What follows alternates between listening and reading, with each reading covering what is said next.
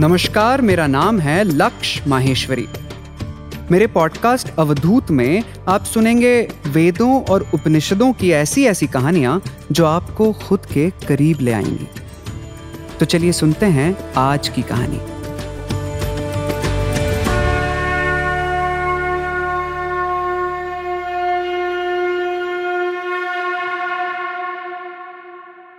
आज की कहानी है सोलह संस्कारों की। हमारे उपनिषद और वेदों में जन्म से लेकर मरने तक पूरी यात्रा को सोलह भागों में बांटा गया। और उसे ही कहा गया सोलह संस्कार।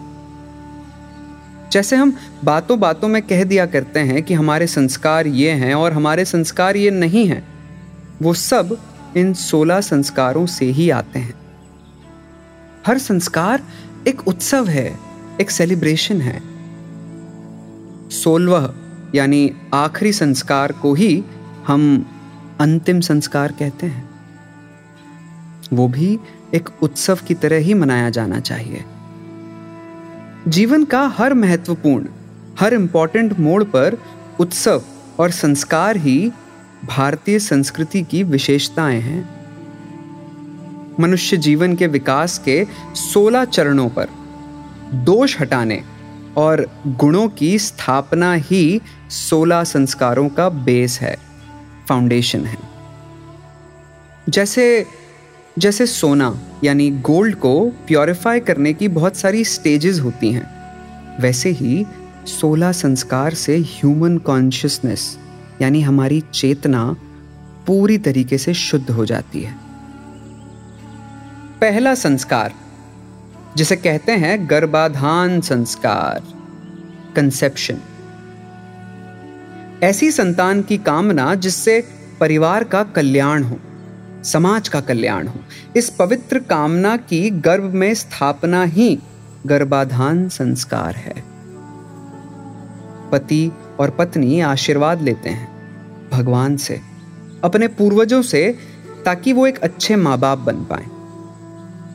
दूसरा संस्कार पुनवासना संस्कार है। जैसे ही आत्मा माता के गर्भ में आकार ले लेती है, उस जीव आत्मा की रक्षा के लिए प्रार्थना ही दूसरा संस्कार, पुनवासना संस्कार है। तीसरा संस्कार होता है सिमंत संस्कार। होने वाली माँ का बहुत ध्यान रखा जाता है। क्योंकि वो अब एक और प्राण को आधार दे रही है। चौथे महीने में माँ और बच्चे की शांति के लिए तीसरा संस्कार होता है। इस संस्कार में मैया को बड़े दुलार से रखा जाता है। उसके बालों को फूलों से सजाया जाता है। उसकी झोली में अन्न और फल डाले जाते हैं। उस पर बहुत सारा प्यार बरसाया जाता है ताकि वो खुश रहे। मैया के मन में तनाव नहीं होना चाहिए, वरना बच्चे पर उसका बुरा असर हो सकता है। इसीलिए मैया को हमेशा खुश रखा जाए। चौथा संस्कार, जातकर्म संस्कार है। बच्चे के जन्म से पूरा घर आनंदित हो जाता है। उसके जन्म के छठे दिन जातकर्म संस्कार होता है। इस संस्कार में पूरे घर की अच्छे से सफ़ाई की जाती है, ताकि नन्हे मुन्ने को अच्छा वातावरण मिल सके। और उसे दूध पिलाते समय सरस्वती माता का आवाहन किया जाता है, ताकि उसे ज्ञान का अमृत मिल सके। पांचवा संस्कार नामकरण संस्कार है। जिस शरीर का, जिस आत्मा का कोई नाम नहीं था, उसे अब नाम देना होता है। और इस संस्कार को भी बहुत धूमधाम से मनाया जाता है। छठे संस्कार को कहते हैं निष्क्रमण संस्कार।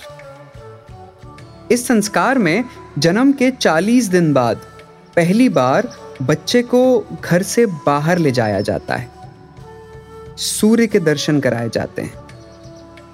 निष्क्रमण संस्कार में सूरज की किरणों में बच्चे को बहुत देर तक नहलाया जाता है, ताकि उसके शरीर का और उसकी बुद्धि का विकास हो सके। सातवां संस्कार अन्न प्राशन संस्कार होता है। यानी बच्चे को पहली बार जन्म से छठे महीने में खाना खिलाया जाता है। मिश्री, शहद, दूध, दही, घी से बने पंचामृत और दलिया या चावल से बनी खीर। जिसे सॉलिड फ़ूड कहते हैं, वो पहली बार खिलाने को ही अन्नप्राशन संस्कार कहते हैं। आठवां होता है मुंडन संस्कार। मुंडन संस्कार में बच्चे के सर पे थोड़े से बाल छोड़कर बाकी सारे बाल साफ़ कर दिए जाते हैं। और देवताओं से प्रार्थना की जाती है कि बच्चे के मस्तिष्क का विकास हो सके। उसे शुद्ध विचारों की शक्ति मिल सके। नववा संस्कार कर्णवेद संस्कार है। इस संस्कार में बच्चे का कान छेदा जाता है और पिता बच्चे के कान में कहता है कि, हे ईश्वर, इन कानों से मेरा बच्चा सिर्फ़ सुंदर वाणी और सुंदर विचार ही सुने। अपवित्र विचार और वाणी उससे हमेशा दूर ही रहे। दसवां संस्कार उपनयन संस्कार है। उपनयन का अर्थ है नज़दीक लाना। पिता अपने बच्चे को गुरु के निकट लाता है। गुरु उन्हें शास्त्रों के निकट लाता है और शास्त्र उस बच्चे को ब्रह्म के निकट लाते हैं।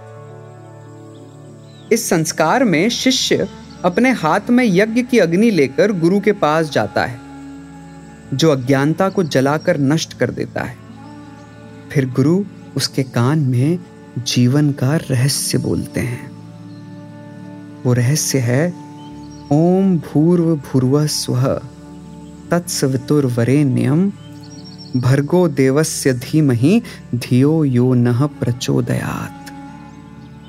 मतलब कि पृथ्वी, अंतरिक्ष और स्वर्ग को प्रकाशित करने वाले, समाहिता, यानी सूरज के तेज का ही हम ध्यान करते हैं। वो प्रकाश ही हमारी बुद्धि में प्रवेश करे। ग्यारहवा संस्कार, विद्यारंभ संस्कार है। गुरु द्वारा अक्षर ज्ञान देने को ही विद्यारंभ संस्कार कहते हैं। और जब आचार्य के यहाँ शिक्षा पूरी हो जाती है, तब बारवा संस्कार शुरू होता है, जिसे कहते हैं समावर्तन संस्कार। विद्यारंभ आश्रम का खत्म होना और समावर्तन की शुरुआत है। गृहस्थ आश्रम की शुरुआत है। तेरवा संस्कार विवाह संस्कार है। समावर्तन संस्कार के बाद जैसे ही आप विवाह के बंधन में बंध जाते हैं, आप विवाह संस्कार में कदम रख लेते हैं। बड़ा उत्सव होता है। घर के बड़े, बूढ़े धूमधाम से वधु को लेवाने जाते हैं। विवाह के सतपति सात पद, यानी सात वचनों में पति और पत्नी एक दूसरे से हमेशा हमेशा के लिए बंध जाते हैं। चौदवा संस्कार, सर्वा संस्कार है। 25 वर्षों तक विवाह संस्कार का सुख भोगने के बाद मनुष्य को वानप्रस्थ हो जाना चाहिए, रिटायर्ड हो जाना चाहिए। वानप्रस्थ मतलब अब पत्नी और बच्चों से मोह नहीं। भोजन में जो मिले वही खाना। तन और मन को पवित्र रखना। ज़मीन पर सोना, श्रृंगार ना करना। हर दिन ध्यान करना। सादा जीवन बिताना। मतलब सारे मोह और माया से छुट्टी पा लेना। वानप्रस्थ यानी रिटायर्ड लाइफ में जाना ही चौदवा संस्कार है। पंद्रवा संस्कार का नाम है संन्यास संस्कार।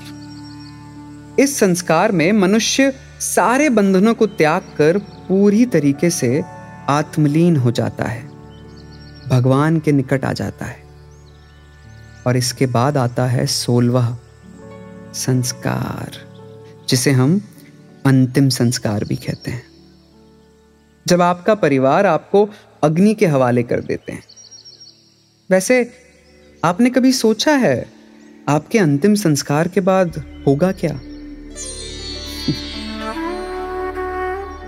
थोड़ी देर बाद आपकी चिता को आग देने वाले लोग राजनीति के बारे में बात करना शुरू कर देंगे। सोशल मीडिया पे स्क्रॉल करना शुरू कर देंगे। साथ ही वो सोच रहे होंगे कि कब ये सब खत्म हो और वो लोग अपने अपने काम पर लौट सकें। कुछ घंटों बाद आपके घर से रोने की आवाज़ भी बंद हो जाएगी। आपके घर वाले आए मेहमानों के लिए खाने की व्यवस्था में जुड़ जाएँगे। धीरे धीरे लोग कम होने लगेंगे। बारह दिन तक लोग आपके घर आकर आपकी अच्छाइयों के बारे में बात करेंगे। आपके काम में आपकी जगह कोई और ले लेगा।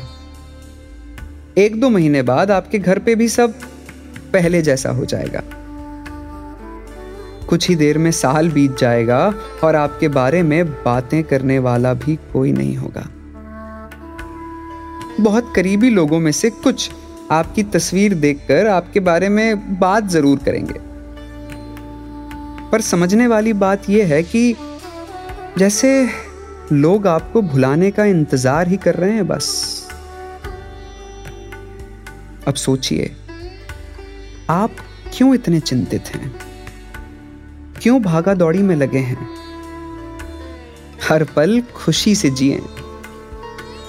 हम सब अकेले आए हैं और अकेले ही जाएँगे। सिर्फ़ अपनी चेतना को शुद्ध रखने का प्रयास कीजिए। और उसके लिए थे ये सोलह संस्कार।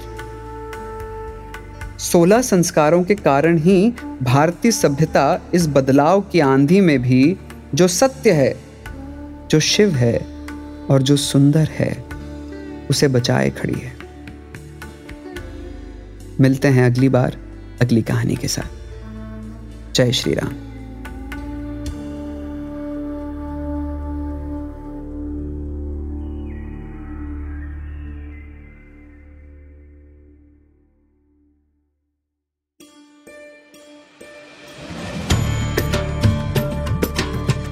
आज की कहानी यहीं समाप्त होती है।